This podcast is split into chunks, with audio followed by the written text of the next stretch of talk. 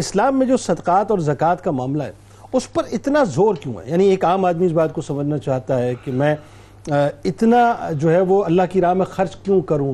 زکوٰۃ کی پابندی ڈھائی فیصد آ گئی، پھر ساتھ ساتھ صدقات کا، اچھا چونکہ ظاہر زکوٰۃ بھی صدقات کے اندر جو ہے واجبہ میں شامل ہیں، تو اتنا زور کیوں دیا گیا ہے؟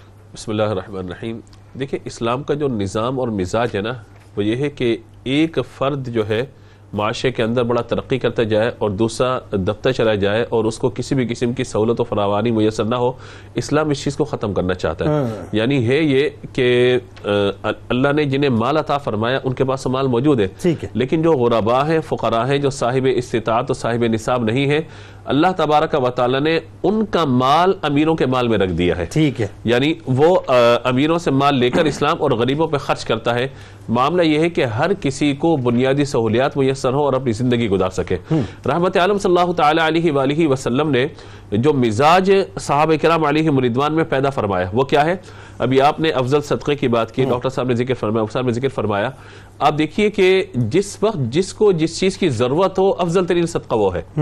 یعنی مثال کے طور پہ اگر کس کو کھانے کی ضرورت ہے، میں اسے کپڑے پیش کر رہا ہوں، تو اس کا مطلب ہے اس کے لیے افضل صدقے کی صورت یہ نہیں ہے، افضل صدقے کی صورت یہ ہے کہ اس کو پھر جو ہے وہ کھانا دیا جائے نہ کہ کپڑا پہنایا جائے۔ رحمت عالم صلی اللہ تعالیٰ علیہ وآلہ، یعنی صحابہ کرام کا مزاج حضور نے کس طرح بنایا، کیا ڈیولپ کیا حضور صلی اللہ تعالیٰ علیہ وآلہ وسلم نے ان کے مزاجوں کو۔ رحمت عالم صلی اللہ تعالیٰ علیہ وآلہ وسلم جو خطبہ ارشاد فرما رہے ہوتے تھے، کوئی بھی شخص آتا تھا اور حضور صلی اللہ تعالیٰ علیہ وآلہ وسلم تو ظاہر ہے کہ اللہ کی عطا سے، لوگوں کی کیفیات سے باخبر ہیں، اللہ تعالیٰ نے مطلع فرما دیا، تو ایک شخص آئے اور آنے کے بعد انہوں نے چادر پہ جسم پہ لپیٹی ہوئی ہے، ایک تہمت باندھا ہوا ہے، چادر اوڑی بھی ہے، آ کر بیٹھ گئے۔ حضور صلی اللہ تعالیٰ علیہ وآلہ وسلم کو یہ علم ہو گیا کہ انہیں اس وقت کسی نہ کسی چیز کی صدقے کی ضرورت ہے، اور انہیں اس وقت کپڑوں کی ضرورت تھی۔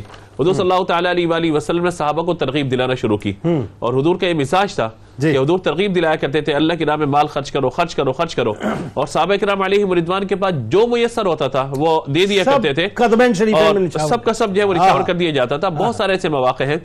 اب یہاں پہ یہ ہوا کہ حضور صلی اللہ تعالیٰ علیہ وآلہ وسلم نے جب یہ بات ارشاد فرمائی نا، تو حضرت صدیق اکبر مزاج کو سمجھے، ایک چادر لی، چادر لے کر اس شخص کے سر پہ ڈال دی۔ اللہ، اچھا حضور صلی اللہ تعالیٰ علیہ وآلہ وسلم پھر ارشاد فرمایا کہ اس کی ضرورت ابھی پوری نہیں ہوئی، فرمایا کون ہے جو اللہ کی راہ میں کپڑا خرچ کرے، کسی کو کپڑا پہنا دے تو اللہ تعالیٰ اسے یہ اجر عطا فرمائے، جنت اللہ اسے عطا فرمائے۔ جب حضور نے بات ارشاد فرمائی تو ایک اور صحابی اٹھے، انہوں نے ایک چادر ان کے سر پہ ڈال دی۔ اللہ، حضور نے دیکھا کہ ضرورت پوری نہیں ہوئی، پھر حضور نے ارشاد فرمایا۔ اللہ، اب جو صحابہ کرام علیہ رضوان موجود تھے، انہوں نے جب حضور صلی اللہ تعالیٰ علیہ وسلم سے بات کو سنا، اس سے قبل کہ وہ کوئی چیریٹی کرتے، وہ کوئی صدقہ کرتے، جس صحابی کو دو چادریں ملی تھی اس نے ان چادروں میں سے ایک چادر اٹھا کر حضور کے قدموں میں ڈال دی۔ تو آپ اندازہ لگائیے کہ یہ مزاج رحمت عالم صلی اللہ علیہ وسلم بیان کر دیا۔ جو آپ نے دو درہموں کا ذکر کیا تھا ابھی کہ یہ دو درہم ہے اس کے پاس، لیکن ایک درہم اٹھا کر دے دیا، وہ درہم ایک لاکھ سے بڑھ جائے گا، کیونکہ اصل حسن نیت کا معاملہ ہے، اللہ تعالیٰ کی بارگاہ میں کیا چیز دیکھی جاتی ہے، دل کا معاملہ دیکھا جاتا ہے۔